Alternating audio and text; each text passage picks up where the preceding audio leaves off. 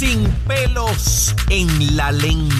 Es esa otra cultura, la cultura de la violencia, donde ver asesinar a alguien es algo muy sencillo. Leo, Leo Díaz en Nación Z Nacional por Z93. Aquí estamos, aquí estamos. Estamos en Nación Z Nacional, mis amigos. Bueno, y lo prometido es deuda. Aquí está con nosotros el buen amigo, hermano, licenciado Carlos Vizcarrondo. Carlos, saludos, ¿cómo estás? Saludos cordiales, Leo. Eh, para mí es un placer inmenso esta invitación para compartir después de tantos años. Así es, así es. Carlos, estabas tranquilo fuera de los medios y yo dije, no, esto es insostenible, impostergable. Hay que traer a Carlos a la vida pública de inmediato y particularmente porque cobra una vigencia inmensa, Carlos, tus reclamos, tus llamados, tus luchas por tantos años, particularmente hace cerca de 30 años, o quizás un poquito más, cuando tú dirigías Proela, cuando le planteabas al Partido Popular que había algo profundamente mal en todo el sistema que vivimos, que había que moverse fuera de la cláusula territorial. En aquel momento eran otros tiempos, obviamente, los líderes políticos eran casi caudillos, eran los tiempos de Hernández Colón, de Carlos Romero Barceló. Hoy los presidentes de los partidos no tienen ese poder, de ningún partido. Eh, eh, son, son tiempos distintos.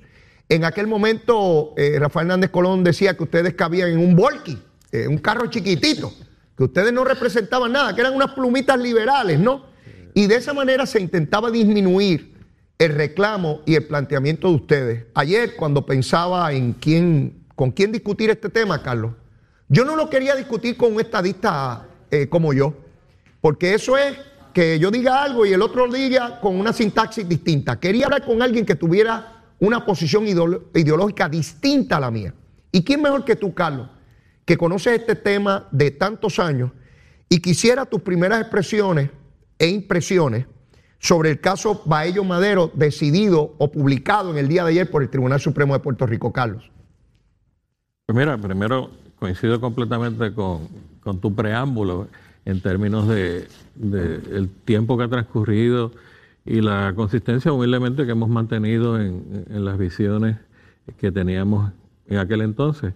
Dicho sea paso, en, en, mi caso mm, personal, pues yo pasé por una transición muy positiva desde mi punto de vista de haber sido juez del Tribunal de Apelaciones por espacio de casi 15 años. Así que eso pues le, proveyó a uno también la oportunidad de, eh, de, tener una óptica, particularmente desde el punto de vista jurídico, sobre aquellas cosas que desde el punto de vista político pues nosotros eh, defendíamos en aquel entonces. Eh, yendo específicamente al caso de la decisión de ayer de Baello Madero, yo pienso que eh, esta decisión, eh, que no es muy distinta a las decisiones anteriores del Tribunal Supremo de los Estados Unidos en el caso de Califano versus Torres en 1978 y el caso de Harry versus Rosario en el año 80, en términos de reconocer la capacidad que tiene el Congreso de los Estados Unidos bajo el artículo cuarto eh, sección 3, cláusula 2 de la Constitución Federal, que reconoce el poder plenario que tiene el Congreso de los Estados Unidos eh, para disponer las reglas y reglamentos sobre los territorios bajo su jurisdicción, bajo jurisdicción norteamericana. Como ustedes saben, eh, existen cinco jurisdicciones bajo la bandera americana, eh, que resulta ser la Samoa Americana, Guam, Islas Vírgenes, Marianas del Norte y Puerto Rico. Eh, es interesante particularizar, Leo, que en el caso específico de las Marianas del Norte, que tiene una especie de Estado libre asociado parecido al que eh, tiene Puerto Rico en su relación con los Estados Unidos, eh, es una relación territorial que emana también del ejercicio de la cláusula territorial para el caso específico de las Marianas del Norte. Allí sí son ciudadanos norteamericanos, distintos, por ejemplo, a las islas del Pacífico, las islas Marshall, los Estados Federados de la, de la Micronesia, las islas Palau. En el caso específico de eh, Marianas del Norte, ellos eh, en ese eh, arreglo jurídico, político jurídico que tienen con los Estados Unidos, pues ellos lograron que eh, se aplicara, se extendiera a los ciudadanos norteamericanos residentes en las Marianas del Norte los beneficios del programa de ayuda suplementaria del SSI, que es lo que hemos tratado también de que se extienda a Puerto Rico. Yo eh, humildemente veo esta eh, disyuntiva jurídica, igual que la eh, vio el, el, honorable juez Gustavo Gelpi cuando tomó el dictamen inicial sobre este caso, que lo hizo a favor del planteamiento de, de Baello, en la dirección de que consideraba Baello que sería una violación a su derecho constitucional a la igual protección de las leyes el que se le negara el, poder tener el beneficio de participar en ese programa de SSI, como lo había tenido cuando estaba residiendo en Nueva York, y por el hecho de moverse a Puerto Rico, que entonces eh, el gobierno federal le negara la oportunidad de seguir eh, teniendo esos beneficios. Él planteaba que era una violación a su derecho eh, de debido proceso de ley, a la aplicación de la igual protección de las leyes bajo la cláusula, eh, eh, la enmienda quinta de la Constitución de los Estados Unidos. Y esa postura, pues la recogió favorablemente el juez Gustavo Gelpi en su decisión, que fue apelada al circuito de Boston. Y allí el juez eh, Torruella, que en paz descanse, también acogió favorablemente el planteamiento de Baello Madero. Y eso, ese fue el caso que eventualmente llega al Tribunal Supremo de los Estados Unidos y que ayer pues eh, como tú bien señalaste previo, se tomó la determinación de reiterar la postura de la, de la jurisprudencia anterior que ya te mencioné de Califano versus Torres el caso de Harry versus Santiago, en términos de reconocerle eh, al Congreso de los Estados Unidos la capacidad, bajo las disposiciones de la cláusula territorial, de, eh, darle un trato distinto nosotros interpretamos que es una, una discriminación, pero un trato distinto a los ciudadanos norteamericanos que residan en los territorios, habiendo hecho la excepción, como dije ahorita, eh, ahorita, de las Marianas del Norte, pero el resto de los ciudadanos norteamericanos que vivimos en los restantes eh, territorios bajo bandera americana, pues no tenemos el beneficio de acceder a ese programa de SSI. Y, lo que hizo el caso ayer, pues, eh, fue reiterar la casuística anterior en la dirección de que el Congreso puede discriminar eh, en contra de los residentes de, los territorios, aunque sean ciudadanos norteamericanos. El caso particular nuestro, porque nosotros no aportamos, dice el caso, eh, al pago de contribuciones federales y en la misma medida en que el Congreso puede eh, discriminar para no aplicar las disposiciones contributivas a la jurisdicción de Puerto Rico, pues en esa misma medida puede discriminar para no hacer extensivos programas de beneficencia social como resulta ser el, Seguro Social Suplementario. Varias cosas, Carlos. Cuando hacías la descripción de quienes han tomado decisiones sobre este caso a lo largo de todo el escalafón eh, eh, judicial, pues nombrabas a PI puertorriqueño. Cuando nombras al Tribunal Circuito de Apelaciones Federal, pues nombras a Torruella, puertorriqueño. Y cuando ves la disidente en el Tribunal Supremo, la juez Sotomayor. Alguien sin ánimo prevenido que evalúe estas determinaciones dice, ah, claro, los que decidieron en el camino todos eran puertorriqueños, por supuesto que iban a, doblegar el análisis jurídico en favor de un derecho que no existe. Sin embargo, cuando miras al Tribunal Supremo de los Estados Unidos, jueces nombrados por administraciones demócratas y republicanas, porque fue 8 a 1. Correcto. Todos determinaron que la aplicación es inequívoca de la cláusula territorial en el sentido de que el, tribunal, eh, eh, el, Congreso, debo decir, puede discriminar contra los ciudadanos americanos que viven en Puerto Rico. Fíjate la, aclaración. No es un asunto de ciudadanía entonces, es un asunto de territorio. Si te mueves a otra tierra, ahí es que no tienes el derecho, que es el caso de Puerto Rico. Y ahí me muevo al aspecto político, Carlos. Y yo sé que todavía no te has quitado esa toga. Lo sé, porque después que uno tiene esa toga tanto tiempo encima, aunque no la vista, siente el peso de ella. Lo entiendo, lo entiendo. Digo, trato de entenderlo. Yo nunca la he tenido, pero trato de entenderlo, ¿verdad? Eh, Carlos, tú estabas en el proceso político de manera muy fuerte. Fuiste muy vocal, protagonista en la historia de Puerto Rico, en la historia de la lucha, particularmente del Partido Popular reclamando un movimiento para salir de la cláusula territorial, tu nombre está en esas, páginas, Carlos. Tu nombre. Para la historia ya está ahí, no hay manera de borrarlo. Y hace tres décadas atrás, tres décadas, no, no cinco años, hace tres décadas atrás, un señor llamado Carlos Vizcarrondo llevó una lucha intensa a nivel político. Ya me estoy alejando del análisis jurídico. Ya ese lo discutimos, ya está claro que pueden discriminar. En esto y probablemente en tantísimas otras cosas. Ahora yo te pregunto, Carlos, ¿cuán vigente es tu planteamiento de hace tres décadas a este momento actual, particularmente cuando vemos casos como el de Sánchez Valle, cuando vemos el caso de Baello Madero y cuando vemos una junta de supervisión fiscal que era impensable hace 30 años atrás. ¿Es igualmente vigente lo que planteabas entonces hoy? Bueno, a mí me parece eh, que es completamente vigente. Yo no he cambiado ni un ápice de mi pensamiento. Yo soy, ¿verdad?, un pensamiento eh, ideológico eh, de autonomismo.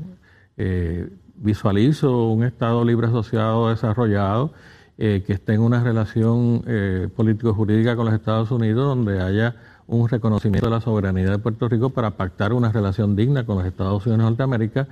Eh, visualizo ese, Estado libre asociado fuera de los poderes plenarios de la cláusula territorial, pues de otra manera eh, seríamos una colonia como lo somos en este momento. Hace 30 años lo decía y lo reitero en este momento, lo único que, como tú bien señalas, pues el tiempo humildemente se ha encargado de darnos la razón a los que teníamos entonces y mantenemos este pensamiento de que la relación actual eh, de Puerto Rico con los Estados Unidos es una relación de naturaleza colonial, así lo han decidido los casos eh, que hemos dialogado. Y antes como ahora, eh, desde mi humilde punto de vista, para los que creemos que la solución política del estatus de Puerto Rico debe irse por la vía de la autonomía, pues debe ser una autonomía plena. Una autonomía en que el pueblo de Puerto Rico, bajo el Estado Libre Asociado, tenga las, las garras, las herramientas de orden eh, jurídico para eh, decidir los asuntos eh, de Puerto Rico en una relación de, de, comunidad y de conveniencia de propósitos e intereses con los Estados Unidos de Norteamérica, pero no puede ser bajo las premisas de una relación de naturaleza colonial que es la que se mantiene si estamos sujetos a los poderes plenarios del Congreso bajo la cláusula territorial que es lo que ha estado sucediendo, es la interpretación que le ha dado el Tribunal Supremo de los Estados Unidos al, al, pacto que se estableció en 1952, por lo menos así nos los vendieron. Así es. Y ellos fueron a las Naciones Unidas, los americanos, a decirle al mundo que cuando se había establecido el Estado Libre Asociado habíamos entrado en una nueva relación, inclusive de ejercicio de soberanía para pactar eh, con ellos. Y resulta que 30 años después ellos dicen, eso fue embuste nosotros seguimos teniendo los poderes plenarios sobre el pueblo de Puerto Rico y el que tenga duda, pues entonces le refiero a la vigencia de la Junta de Control Fiscal, que lleva cinco años regenteando eh, la vida y milagro de los puertorriqueños, tomando las decisiones eh, fundamentales de orden económico, al punto que es un supragobierno sobre el gobierno legítimamente establecido por los puertorriqueños de un ejecutivo, de una rama legislativa que son los que deben eh, tomar las decisiones fundamentales sobre el país, pues no. Eso está, eh, se, da de bruces, se choca con la realidad de la existencia de la Junta de Control Fiscal, que fue un ejercicio el mismo día en que estaban decidiendo el caso de Sánchez Valle. Por la tarde estaban imponiéndonos una Junta de Control Fiscal de siete miembros eh, que algunos de los cuales ni siquiera son puertorriqueños, no viven en Puerto Rico, pero deciden la vida y milagro de los puertorriqueños. Eso es indigno, eso es ser colonia. Y yo, 30 años antes, y hoy lo reitero eh, en esta conversación amena contigo, hermano mío, que yo no puedo eh, legitimar con mi consentimiento una relación político-jurídica que les resta eh, eh, vigencia a la voluntad de los puertorriqueños. Estoy, totalmente de acuerdo contigo, Carlos. Los Estados Unidos, los Estados Unidos, lo está diciendo un estadista, le mintió al mundo, le mintió a los Estados Unidos en las Naciones Unidas diciendo que Puerto Rico ya no no era una colonia. Pero también, Carlos, un liderato político puertorriqueño, boricua, se hizo cómplice de esa actuación y le dijeron a este pueblo que se había resuelto el problema Así que mintieron allá y mintieron aquí. Pero eso ya pasó. Y las generaciones no se pueden quedar detenidas por lo que pasó antes. Ningún pueblo del mundo se puede quedar detenido en el pasado. Nos tenemos que mover hacia el futuro. Yo recuerdo cuando tú y yo estábamos en los foros y hablábamos del futuro. Pues ese futuro ya está aquí, Carlos. Pasaron 30 años de aquellos primeros programas en la supercadena noticiosa con Graciani Miranda Marchán y Noel Colón Martínez. ya, ya Graciani no está. Ya Graciani partió como partiremos todos nosotros en algún momento, pero quedan generaciones aquí y generaciones por venir. ¿Cómo nosotros resolvemos este problema? Y claro, tú planteas algo que es totalmente legítimo, reconocido por el derecho internacional. Puerto Rico puede reclamar su soberanía y lograr los acuerdos y los pactos que entienda con los Estados Unidos, con cualquier país del mundo, por supuesto. Que yo no lo favorezca es una cosa, pero tengo que reconocer que es una manera digna, viable, legítima, legal, jurídica para atender este asunto y tú lo has defendido distinto a muchos líderes del Partido Popular. Tú has sido consecuente por décadas, Carlos. Por eso, por eso mi respeto hacia ti. Gracias. Porque no, no esperaste a que hubiesen grandes mayorías. No te importó ser uno solo en su momento.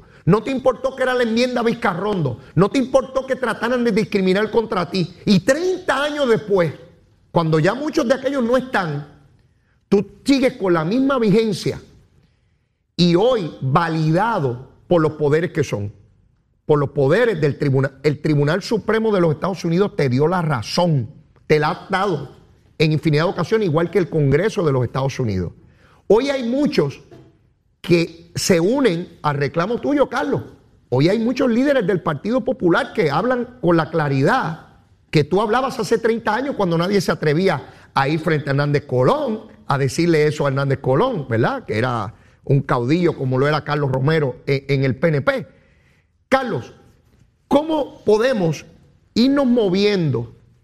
¿Qué instrumento, si alguno, tú ves hoy, digo sí, si es que existe, que no estaba hace 30 años, que tú crees que puede darle viabilidad a esa, a esa definición final del pueblo puertorriqueño, sea donde sea, Carlos, no estoy hablando de esta idea ahora.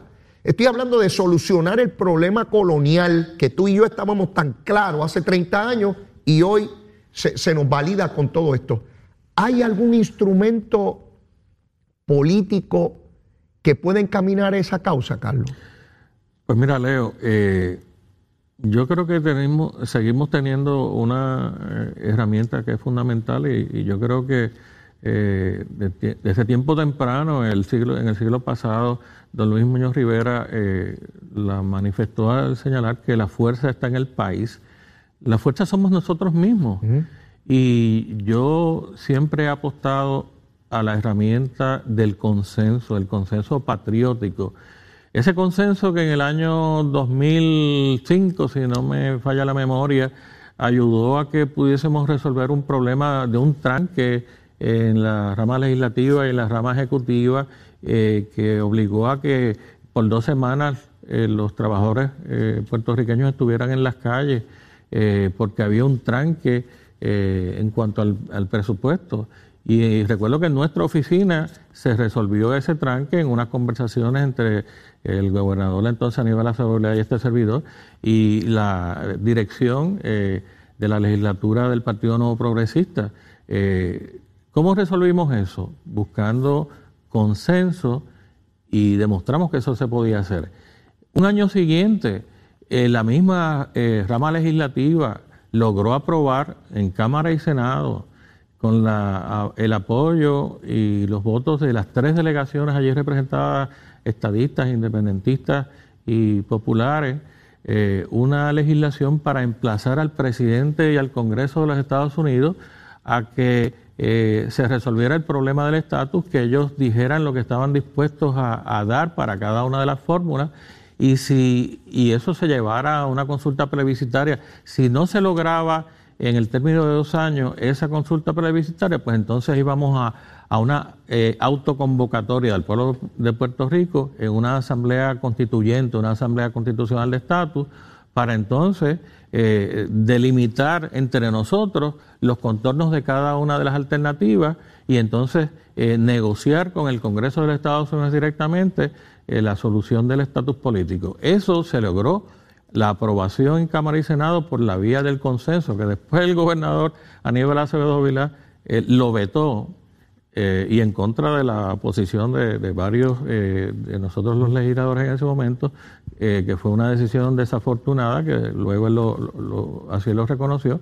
Pero lo que quiero traer es que la herramienta del consenso una vez más demostró que, que podíamos sentarnos en una misma mesa, mirarnos a los ojos y hablar con la verdad que es como tenemos que hablarles todos los sectores ideológicos al pueblo de Puerto Rico. Los costos verdaderos de la estabilidad, de la independencia, del Estado Libre Asociado en una relación de asociación eh, con soberanía.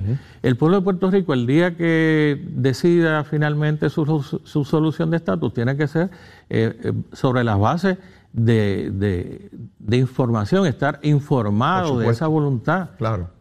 Y eso presupone pues que todos los sectores ideológicos nos pongamos de acuerdo, rememos para el mismo lado, porque lo que sucede es que hemos estado remando eh, encontrados en nosotros mismos y nos neutralizamos y nos sacamos los pies del plato. Y el americano pues se mantiene entonces en, no resolver el problema del estatus político, precisamente porque divide y vencerá. Mientras estemos nosotros divididos, pues entonces ellos siguen regenteando eh, eh, en nuestro país. Y yo pienso que la herramienta del consenso a la altura del año 2022 es lo que nos puede mover a, resolver este problema eh, de estatus político de Puerto Rico. Carlos, tenemos que ir a una pausa. Quiero señalarle a los amigos televidentes y radio escucha, Cristian Sobrino, el licenciado Cristian Sobrino me escribe que hagamos una colecta para ayudar al señor Baello Madero a pagarle lo que le debe al Seguro Social, lo que le reclaman injustamente, pero ya hay una determinación del tribunal. Yo me apunto ahí voy a hacer mi donativo Yo también. A, a, Baello Madero porque luchó por todo el pueblo de Puerto Rico,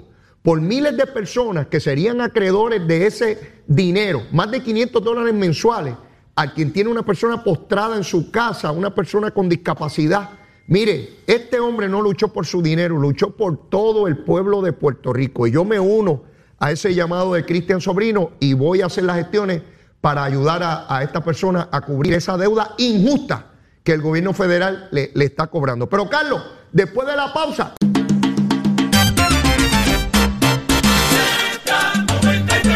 Hablándole claro al pueblo. Nación Z Nacional, soy Leo Díaz. Buenos días a todos. Leo Díaz, en Nación Z Nacional. Bueno, ya en nuestra última media hora aquí en Nación Z Nacional, mis amigos, estamos compartiendo con el licenciado Carlos Vizcarrondo, quien fuera presidente de la Cámara, juez del Tribunal de Circuito de Apelaciones, y que hoy nos vino a hablar sobre su postura de hace 30 años y cuán vigentes son. Carlos Vizcarrondo nos ha estado hablando de cómo su reclamo de que Puerto Rico deje de ser una colonia. Mire, escuche bien, Carlos Vizcarrondo está diciendo desde hace 30 años que Puerto Rico es una colonia. ¿Ve? No es cualquier popular. Este popular ha tenido los pantalones, los asuntos en su sitio, de decirle a su partido Mire, somos una colonia. No lo dice ahora con la decisión, lo dice desde hace 30 años. Está pidiendo su, pues, en aquel momento a su partido de que se moviera. Hoy la historia le da la razón. Hoy hay muchos diciendo lo mismo. Hay que moverse. Él tiene sus posturas, yo tengo las mías, pero es importante ver cómo se ha movido todo esto a lo largo eh, eh, del tiempo.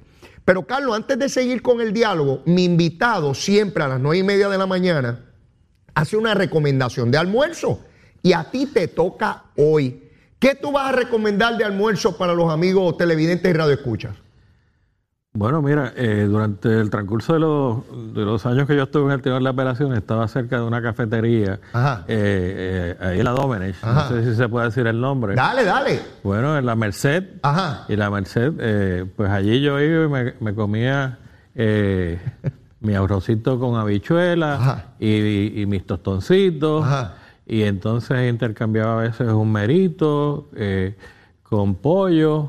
Pero la verdad que eh, les exhorto a que pasen por allí porque es bueno, bonito y barato. O sea, pero tú dices que, que o, o, pescado o carne. Exacto. Eh, ¿Pero cuál tú prefieres? Porque yo, yo soy carnívoro. Bueno, la pechuguita, la pechuguita. Ah, ok, Y me comía mi pechuguita, pero los viernes cambiaba por el merito. Ah, ok, ok. Pues ya saben, esa es la recomendación de Carlos Vicarrondo, que le hace la recomendación desde el legislativo y desde el judicial. Eso es así. Ahí es. Él tiene la visión de, de esas dos ramas de gobierno Así es que por eso es que en una come pescado y en otra come pollo. Pero bueno, así está la cosa. Carlos, mira, eh, muchos eventos se han dado desde que comenzamos en la vida pública, tanto tú como yo. Se desarrollaron los plebiscitos del 93, del 98, después bajo el gobierno de Luis Fortuño, de Ricardo Rosselló y el último, pues, en la consulta de estadidad, sí o no, en el, 2020. Todos los resultados encaminados a la unión permanente, ¿verdad? Eh, el Partido Popular, cuando ha estado en mayoría de ambas cámaras, pues no ha legislado eh, consulta, excepto que ustedes aprobaron unánimemente. Y es bueno que traigas ese asunto. Y Aníbal lo vetó. Tú señalabas que Aníbal se arrepintió de eso. Eh, sí, sí, eh, entiendo que en expresiones eh, públicas y, en uno de sus libros, pues resaltó que con el pasar del tiempo, pues reconoció que fue un, error. y, yo en lo personal, pues pienso que fue una coyuntura importante que pudimos haber aprovechado porque, ya te dije, eso fue resultado de un consenso de las tres delegaciones, votamos a favor en Cámara y Senado eh, por el proyecto que hacía una expresión del pueblo de Puerto Rico eh, a manera de emplazar al presidente y al Congreso de los Estados Unidos para que eh, se moviera el asunto del estatus político en dos vertientes, o un plebiscito, y si eso no funcionaba, pues entonces la convocatoria de una convención constituyente, una asamblea constitucional de estatus. y desafortunadamente, pues el veto que se dio en ese momento a esa legislación, que él manifestó que en aquel momento pues fue producto de de unas posiciones públicas que asumieron unos líderes del Partido Progresista de que no iban a reconocer ese acuerdo que se había hecho.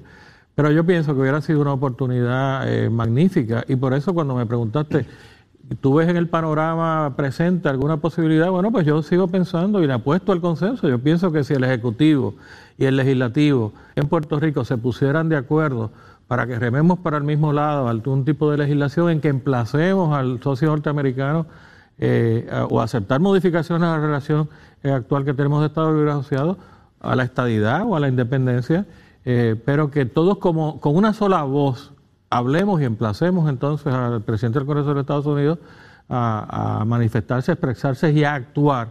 Me parece que esa alternativa, y, y, si la convoyamos con las iniciativas que se están tomando a nivel del Congreso de los Estados Unidos, el proyecto de Nidia Velázquez, el proyecto de Jennifer González, en vertientes distintas, pero todas en la dirección de mover la situación de la solución del estatus de Puerto Rico, pues yo pienso que, ese sería un mecanismo adecuado para que resolvamos este ancestral eh, problema eh, que tenemos en Puerto Rico sobre estatus. Mira, Carlos, la gente, hay personas, ¿verdad? No todo el mundo, que creen que el estatus político es para los que defienden ese estatus político y no ven esto como un pueblo. Esa visión a mí realmente me parece muy triste, porque la estadidad no es solamente para los estadistas, la independencia no puede ser solamente para los independentistas. Cualquier estatus político tiene que promover el bienestar y el desarrollo de todo el pueblo, indistintamente de ideología, indistintamente de partido, indistintamente de cualquier diferencia eh, eh, real o aparente de, los ciudadanos. Eh, y, y, yo veo que la gente quiere escuchar solamente al suyo. Si yo soy estadista, quiero escuchar nada más que estadista. Yo no quiero escuchar a nadie más. Mire cómo usted puede convencer a otra persona que piensa distinto a usted si no es abriendo la oportunidad del diálogo. Eso es lo que yo Leo, te voy a conversar algo, ¿verdad? Que eh, eh, no sé hasta dónde llegue, pero yo he pensado, ahora que estoy retirado hace un año y pico, eh, cómo uno puede seguir aportando, porque yo no estoy en la política activa ya, pero cómo uno puede seguir aportando a, ¿verdad? al país, a la solución de los problemas acuciantes que tenemos. Y, y durante esos 30 años yo eh, hice acopio de, extraordinarios hermanos puertorriqueños como su señoría, como tú, que aunque no piensen como uno, tuvimos y tenemos la capacidad de sentarnos a dialogar, claro. pensando por el país, por el bienestar del país. Y he pensado quizás en la creación de alguna fundación eh, eh, que permita que se propicie el diálogo, sentarnos a hablar en una misma mesa gente que, eh, nos conozcamos y que, y que respetemos las posiciones eh, divergentes, pero que uno sabe en el corazón que esa persona pues está pensando por el bienestar. Yo, yo me apunto ahí. Yo, yo, creo me que tenemos la capacidad de hacerlo, de verdad. yo, me apunto ahí, Carlos, porque es que veo un fanatismo pues en Puerto Rico. yo, veo un fanatismo aquí, una polarización Yo no me puedo sentar con independentista a hablar, mire qué pantalones. Pero ¿cómo no me voy a poder sentar con un independentista? Ah, que lo que quiere es destruir a Puerto Rico. Mire que eso de que el hecho de que alguien quiera ser independentista no quiere decir que quiere destruir a Puerto Rico, tiene una visión distinta de cuál es el estatus de Puerto Rico y cree que la relación con los Estados Unidos debe ser distinta. ¿Y por qué eso tiene que ser una cosa hija del mal, de la cosa oscura y de la... Hombre, es, una, es un fanatismo de que yo quiero escuchar solamente el mío. El mío es el que tiene la razón. Pues sepa algo. Ha habido gente en el PNP disparatero y corrupto. Y ha habido gente en el Partido Popular disparatera y corrupta. Y ha habido gente en el Partido Independentista de igual manera y en todos los partidos. Yo no creo en... mire, estoy lejos de ese fanatismo, ¿saben? Si alguien espera ver este programa para fanatismo, se equivocó. Yo, más que PNP y todas esas cosas, yo creo en la igualdad de este pueblo, en que tenga derecho. Mire, si este pueblo escoge la independencia, ¿yo me voy a tirar al mar con los tiburones? No, yo me voy a quedar aquí y voy a dar la pelea aquí. Eh, ¿Verdad? Porque hay gente estado librista que se va a vivir a los Estados Unidos y quiere que Puerto Rico siga siendo como está. Pero Carlos, eh, eso fue una digresión porque, ¿sabes? Eh, la gente espera que yo traiga estadistas nada más al programa. Entonces esto es inbreeding. Nos casamos unos con otros, ¿verdad? En una misma finca y nos casamos y tenemos hijos unos con otros. No, Puerto Rico es más que eso. Y no nos debemos ir por los programas de fanatismo, porque Carlos, la opinión pública está igualmente dividida. Los programas son o de estadistas, o de estado librista, o de independentistas. No pueden hablarse los unos a los otros. Es una incapacidad manifiesta como pueblo. De Carlos, como nos sentamos nosotros desde hace 30 años. Yo acabándome de graduar de la Escuela de Derecho. ¿Con quién? Con gente que me adelantaba en la existencia un montón. Graciani, Miranda Marchán y Noel Carlos Martínez, independentistas, habían sido hasta presidente del Colegio de Abogados cuando yo lo conocí, personas mayores. Y yo era el chamaquito del grupo. Agraciado yo de tener la oportunidad de debatir, de dialogar con gente. Pensaban distinto a mí pero caramba, ¿cuánto aprendí? Como si uno no pudiese aprender de alguien que piensa distinto a uno, por Dios. Ese fanatismo nos ahoga, nos destruye. Y cuando haya que dirimir una controversia, Carlos, vamos a una votación, ¿verdad? Porque no nos entramos como los rusos y los ucranianos a tiro limpio. Estoy de acuerdo completamente con, tu análisis, con tu posición, con tu sentimiento, lo comparto. Eh, hemos vivido en la práctica en el transcurso de los años de que eso se puede hacer. Y te digo, eh, Leo, con el corazón en la mano, que es la única alternativa que yo le veo a este país. De lo contrario, si no, si, no tenemos la capacidad de dialogar entre nosotros mismos, de respetarnos las posiciones eh, eh, que, podamos tener divergentes y, podamos hacer un esfuerzo común y trascender, pues entonces como pueblo no, no, no veo No logramos nada. Yo, creo que la fuerza está en, nosotros mismos. Yo vendría a este programa a hablar tontería todos los días este, de cosas que no, se, que no se pueden lograr. Ahora, tengo un punto con relación al, al asunto del consenso, Carlos. Cuando yo miro, ¿verdad?, lo poco que conozco de la historia de la humanidad, veo que el consenso no es necesariamente como se han logrado las cosas. Porque el consenso implica unos acuerdos mínimos, básicos para adelantar una causa que, puede ser distinta, no necesariamente común. Y veo que en Puerto Rico ha habido sectores que el argumento del consenso lo utilizan como un veto, como un impedimento. Ah, pues como yo no estoy de acuerdo, pues no se logró el consenso y mientras no se logra el consenso, sigue la colonia. ¿Me, sigue? Sí, sí. O sea, eh, sectores que dicen, no, no, no, no, no, tiene que ser por consenso. Y el consenso es un gran subterfugio para que permanezca lo que está, porque es lo que ellos quieren. Y en la medida en que no ocurra nada, se mantienen las cosas como están y sigue la colonia. Sigue lo que tú has combatido por décadas, lo que yo he combatido por décadas y lo que ya estoy convencido de por lo menos la mayoría del pueblo rechaza, ¿verdad? Que es el estatus colonial. Carlos, yo recuerdo el plebiscito 93, como yo sé que tú lo recuerdas muy bien. En aquel momento, toda la campaña era que, que el ELA era lo mejor de los dos mundos que era un pacto, un convenio, un contrato eh, eh, que, tenía todos los beneficios sin ninguna, sin ninguna queja. Carlos, nadie hoy argumenta eso. Nadie, Carlos, nadie. El que menos dice, no, no, no, hay que hacer unos cambios, no, no habla con la claridad que hablas tú, porque tú has hablado hoy como has hablado durante 30 años. Dice Puerto Rico es una colonia y está bajo la cláusula territorial. ¿Cuánta gente dice eso? que favorezca el Estado librismo? Pues muy poco, casi ninguno. Así que, Carlos, ¿cómo tú atenderías esta particularidad de ciertos sectores, bueno, no son todos, por supuesto, de que utilizan el elemento del consenso como medida de tranque? Bueno, mira, eh, por etapas. El consenso puede llevarnos a ponernos de acuerdo sobre un mecanismo procesal de cómo eh, lograr eh, la, la, voluntad mayoritaria del pueblo de Puerto Rico a favor de determinada alternativa.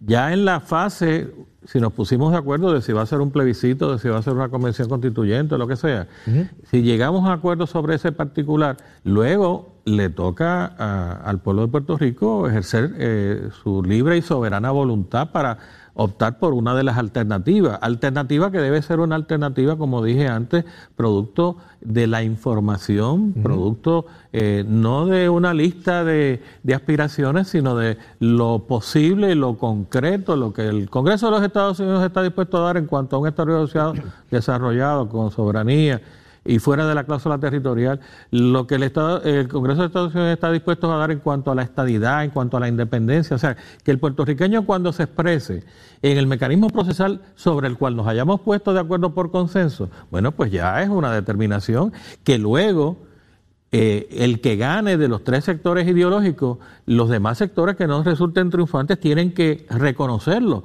Pero en el proceso, al ponernos de acuerdo, eh, nos comprometimos a que el resultado, sea el que sea, a favor de la estadidad, a favor de la independencia, a favor de un Estado libre sea desarrollado, pues va a ser apoyado por los eh, sectores que no resultaron favorecidos, que no es lo que ha sucedido hasta ahora. el que gana eh, va a hacer eh, gestiones a favor de su alternativa de estatus en el Congreso y entonces los que perdieron le socavan, eh, le, cerruchan la silla y, y, socavan las gestiones que realiza el que prevaleció. Esa ha sido la historia hasta ahora. Yo lo que pienso es que si nos ponemos de acuerdo en un mecanismo procesal por consenso, luego tenemos que comprometernos en el proceso a aceptar el resultado, nos guste o no nos guste. Si el pueblo mayoritariamente opta por la estadidad, yo tengo que respetarlo como autonomista y, viceversa. Y eso que, a base de eso mismo que acabas de decir, Carlos, ¿qué reconocimiento o legitimidad le otorgas tú, Carlos Vizcarrondo, a esa consulta del 2020 donde el 52.6%, casi el 53%, votó a una pregunta clara, específica de estadidad sí o no? votó a favor de la estadidad, aun cuando los candidatos a la gobernación estaban en 33 y 31% los que más votos sacaron. O sea, la estadidad tuvo mayoría absoluta por encima de cualquier partido y de cualquier candidato. ¿Qué legitimidad tú le otorgas a esa consulta? Bueno, mira, eh, eh, Leo, eh, todos los que vivimos en Puerto Rico y participamos en esas elecciones y emitimos nuestro voto, lo hicimos a favor o en contra de la opción que se estaba presentando. de manera que, y también lo que quiero decir con esto es que uno, uno estuvo consciente de las circunstancias en que se dio ese plebiscito. no fue un plebiscito, o sea, fue, una consulta de preferencia. ¿Y un referéndum, sí o no? ok. Pero a, lo que voy es que yo hubiese preferido que hubiese sido producto precisamente de esa consulta de un consenso. Pero no lo fue, Carlos, no lo, fue, No lo fue. Al, no serlo, ¿qué legitimidad tú le otorgas? Bueno, eh, ¿Tú, crees, ¿Tú crees que el mismo voto que eligió a Tatito y a Dalmao y a, y a, y a, Pierluisi, ese mismo voto que legitimamos y que contamos y que lo, lo dimos por bueno, que le dio la mayoría en Cámara al Partido Popular, y la mayoría, aunque no absoluta, pero por lo menos parlamentariamente al Partido Popular en el Senado, tú le otorgas esa misma legitimidad a la consulta que la mayoría del pueblo absoluta votó a favor de la estadidad? Vuelvo a repetirte, yo hubiese preferido que, las premisas para llegar a esa expresión hubiesen sido eh, producto de una participación de todos los sectores para que luego el resultado hubiese sido reconocido por todos los sectores. Eh, no obstante eso, en la Asamblea Legislativa eh, eh, tuvo a bien esperar eh, el resultado de la expresión de los puertorriqueños mayoritariamente a favor de la estabilidad en el Congreso para ver si se, si se actuaba de forma consonante con eso.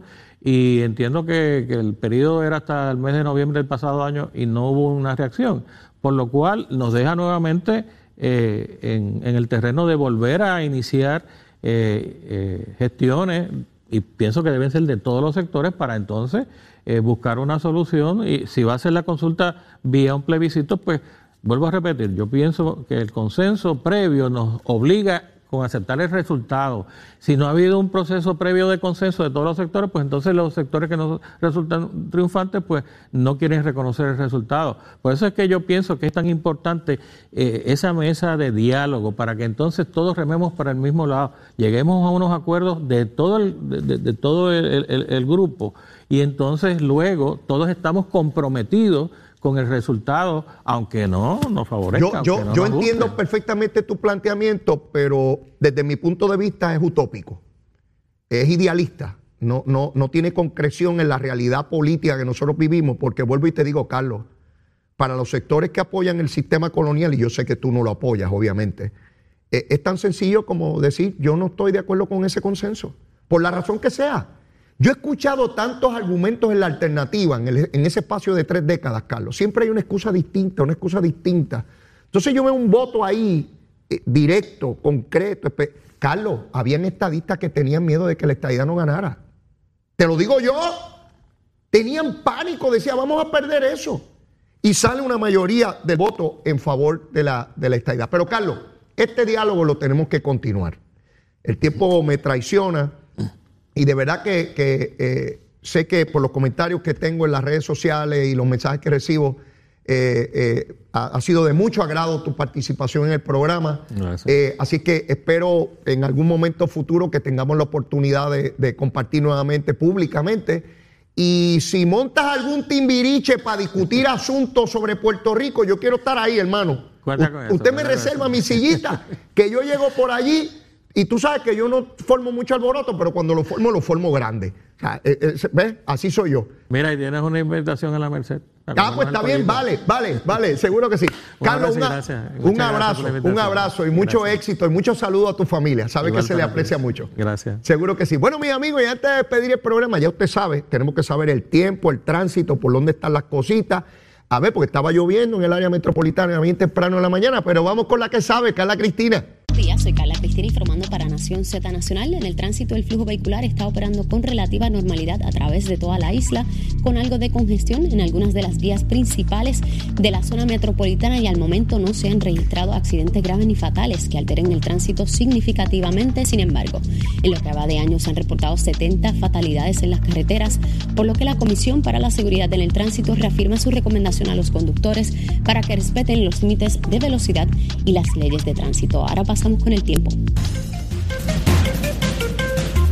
En el tiempo, el Servicio Nacional de Meteorología nos informa que una banda de humedad continuará atrayendo aguaceros a sectores del norte y este de la isla durante horas de la mañana y a medida que esa banda se mueva hacia el oeste, la mayor parte de la actividad de lluvia se moverá a sectores del oeste interior y el suroeste. Para esta noche, una masa de aire más seco se moverá rápidamente sobre el área y limitará los aguaceros, lo que nos brindará condiciones de buen tiempo. Las temperaturas máximas alcanzarán hoy los medios a altos 80 grados en las costas y como es natural tendremos temperaturas más bajas en zonas de la montaña y el interior y en el mar hoy debemos esperar vientos del este-noreste moviéndose de 10 a 15 nudos y un oleaje picado de hasta 6 pies, esto mayormente a través de las aguas mar afuera y los pasajes locales, por lo que se recomienda a los operadores de pequeñas embarcaciones que ejerzan precaución al navegar y el Servicio Nacional de Meteorología nos ha informado que hay riesgo moderado de corrientes marinas para la mayoría de las playas locales y que continúa vigente el riesgo alto en la playa Culebrita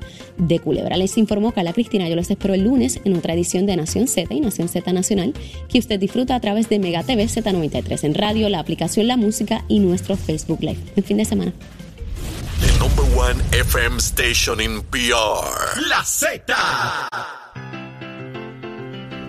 Bueno, mis amigos, y ayer continuó la vista pública en la Cámara de Representantes con relación a todo este asunto de Salinas y el crimen ambiental que allí eh, eh, está ocurriendo. Se citó a Tania Vázquez, quien fuera directora de Recursos Naturales, igual que a Rafael Machalgo. ¿Verdad que no han escuchado mucho de eso? Mire, los dos explicaron las gestiones que hicieron, los referidos que hicieron, acueductos, a energía eléctrica, al Departamento de Justicia. Así que todo aquel revolú de hace un tiempo atrás de que eran unos delincuentes, mire, nada de eso pudieron probar allí. Para que usted vea que cuando se forma mucho alboroto sin prueba, en eso acaba, buchipluma nomás. Pero mire, yo no tengo tiempo para más. Y H, no nos vemos hasta el lunes. Los voy a extrañar un montón. Y si usted todavía no me quiere, mire, quiérame. Yo soy una chulería en pote, quiérame. Mire, como el monito de Santurce, travieso, juguetón y escurridizo Y si ya me quiere, quiérame más. Y yo, mire, ese corazón ábralo. Hay amor, hay amor. Mire, besitos en el cutis para todos. Nos vemos el lunes. Buen fin de semana. El hachero.